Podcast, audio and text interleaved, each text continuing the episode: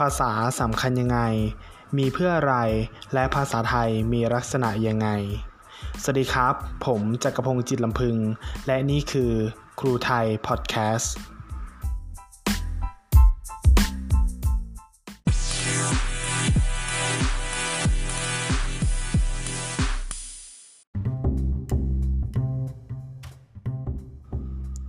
จากที่ได้กล่าวไปข้างต้นนะครับว่า ภาษาสำคัญยังไง ตอนนี้ผมจะมาอธิบายเรื่องความสำคัญของภาษานะครับ ภาษาเป็นมรดกทางวัฒนธรรมที่มนุษย์สร้างขึ้น และใช้เป็นเครื่องมือในการสื่อสารความคิด ความต้องการและอารมณ์ต่างๆ เพื่อให้เกิดความเข้าใจระหว่างกัน และมนุษย์ยังใช้ภาษาจดบันทึกเรื่องราว เหตุการณ์ ความเชื่อต่างๆ เพื่อให้คนรุ่นหลังได้รับรู้เรื่องราวต่างๆ ของบรรพบุรุษ ภาษาจึงช่วยให้มนุษย์ สามารถทำรงวัฒนธรรมไว้ได้นั่นเองครับ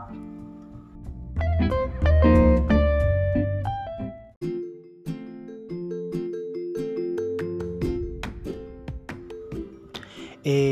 และทุกคนสงสัยกันไหมครับว่า ภาษามีเพื่ออะไร ภาษาเป็นสิ่งที่มนุษย์คิดขึ้น โดยมีข้อตกลงยอมรับในสังคมนั้นๆ มนุษย์ใช้ภาษาไทยในการสื่อสารด้วยเสียงพูดกริยาอาการต่างๆ ตลอดจนรูปภาพ เครื่องหมาย สัญลักษณ์ ต่อมามีการประดิษฐ์ยกตัวอักษรขึ้นใช้แทนเสียงพูด เป็นภาษาหนังสือ ภาษาที่มนุษย์ใช้สื่อสารในชีวิตประจำวัน แบ่งออกเป็นสองประเภท คือ 1. วัจนภาษา คือภาษาที่ใช้ถ้อยคำได้แก่ ภาษาพูด ภาษาเขียน 2. อวัจนภาษา คือภาษาที่ไม่ได้ใช้ถ้อยคำได้แก่ การแสดงกิริยาท่าทาง สีหน้า แววตา และน้ำเสียง ประกอบกับถ้อยคำที่กำลังพูด ทั้งภาษาพูด ภาษาเขียน และกริยาท่าทางนั้น มีความสำคัญมากในการสื่อสารโต้ตอบกัน ซึ่งการใช้ภาษาจำต้องใช้ให้เหมาะกับบุคคล โอกาส สถานการณ์ เพราะจะช่วยสร้างความเข้าใจ หรือสื่อความหมายให้มีประสิทธิผลมากยิ่งขึ้น ตัวอย่างเช่น การพูดให้ถูก เขียนให้ถูก คือ ไม่ใช่พูด โรงเรียน เป็นโรงเรียน ไม่ใช่พูด กลุ้มใจ เป็นกุ้มใจ ไม่ใช่เขียน กะเพราเป็นกระเพราเป็นต้น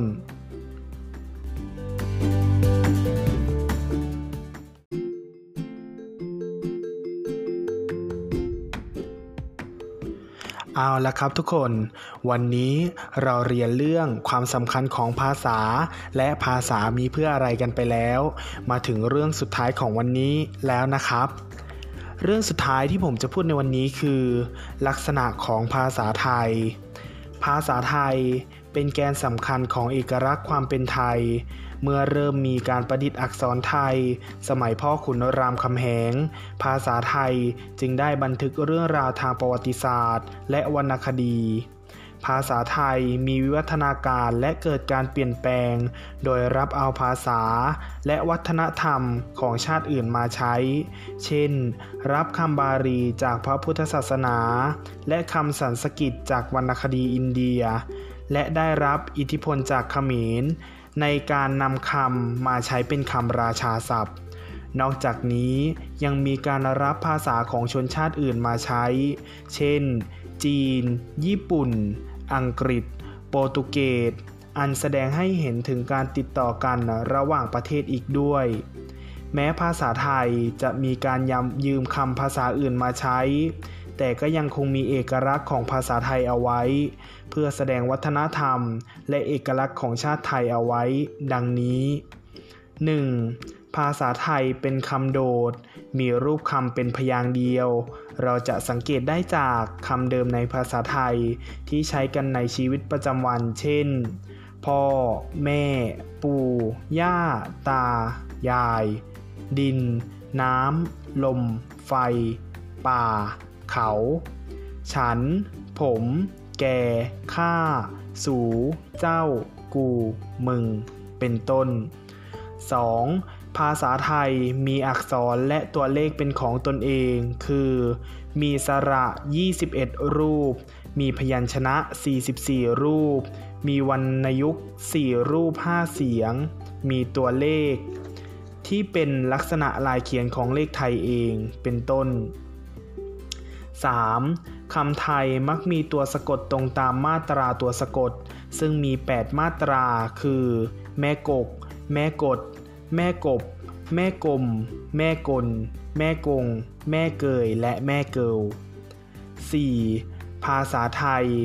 คำเดียวมีความหมายหลายอย่าง ใช้ได้หลายหน้าที่โดยไม่ต้องเปลี่ยนรูปคำเหมือนภาษาอื่น เช่น ไก่ขันตั้งแต่เช้า คำว่าขันมีความหมายว่าส่งเสียงร้อง สุภโชคถือขันน้ำเข้าไปในห้องน้ำคำว่าขันเป็นคำนามมีความหมายว่า ภาชนะสำหรับตักหรือใส่น้ำเป็นต้น 5. ภาษาไทยมีความประณีต เป็นภาษาที่ร่ำรวย คือ มีคำที่มีความหมายจำแนกละเอียดตามความต้องการ และสังเกตได้ว่าคำบางคำมีความหมายหลักเหมือนกัน แต่มีความหมายเฉพาะต่างกัน เช่นคำกริยา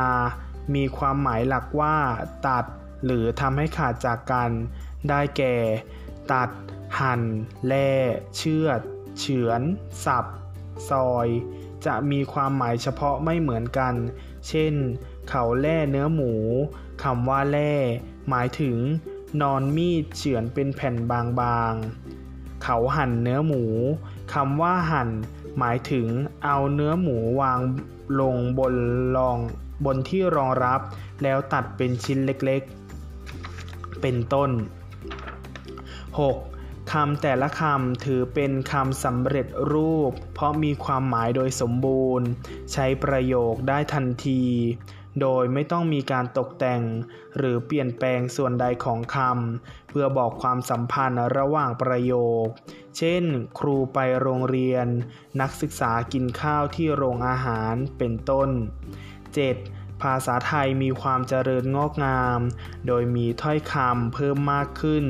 ซึ่งเกิดจากการประสมคำ การสมาธสนธิ การยืมคำจากภาษาอื่น รวมถึงการบัญญัติศัพท์ 8. ภาษาไทยเป็นภาษาดนตรี เพื่อแสดงระดับเสียงสูงต่ำของคำ เพราะแต่ละคำมีระดับเสียงต่างกัน ความหมายของคำย่อมต่างกัน และข้อสุดท้ายข้อ 9 คือ ภาษาไทยเป็นภาษาที่มีระดับศักดิ์ของคำ การใช้ถ้อยคำในภาษาไทยจะแตกต่างจากภาษาอื่น การใช้คำนั้นต้องคำนึงถึงกาลเทศะ ฐานะของบุคคล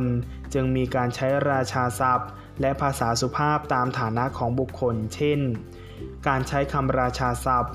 เช่น เสด็จ เสวย ทรงดนตรี สวรรคต การใช้คำสุภาพ เช่น บิดา มารดา รับประทาน สุนัข สุกร การใช้คำธรรมดา เช่น พ่อ แม่ กิน หมา หมู การใช้คำประพันธ์ เช่น ผู้หญิงอาจใช้คำว่า นารี สตรี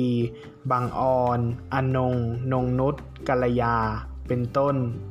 ลักษณะสำคัญของภาษาไทยดังกล่าว มีเอกลักษณ์ที่ไม่เหมือนใคร เป็นมรดกตกทอดจากบรรพบุรุษ และถือว่าเป็นสมบัติของชาติถึงแม้จะมีวิวัฒนาการขึ้นมาเรื่อยๆ มีการเปลี่ยนแปลงและปรับปรุงตลอดเวลา แต่ภาษาก็เป็นเครื่องผูกพันคนไทย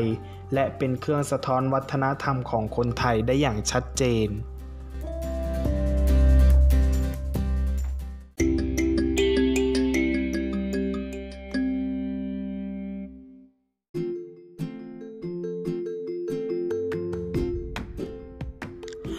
รับเนื้อหาเน้นๆกันไปเลยนะครับใน episode นี้ ใน episode ต่อไปเราจะมากล่าวถึงระดับของภาษา และความสำคัญของวัฒนธรรม ความหมายของวัฒนธรรม ติดตามกันด้วยนะครับ ขอบคุณครับ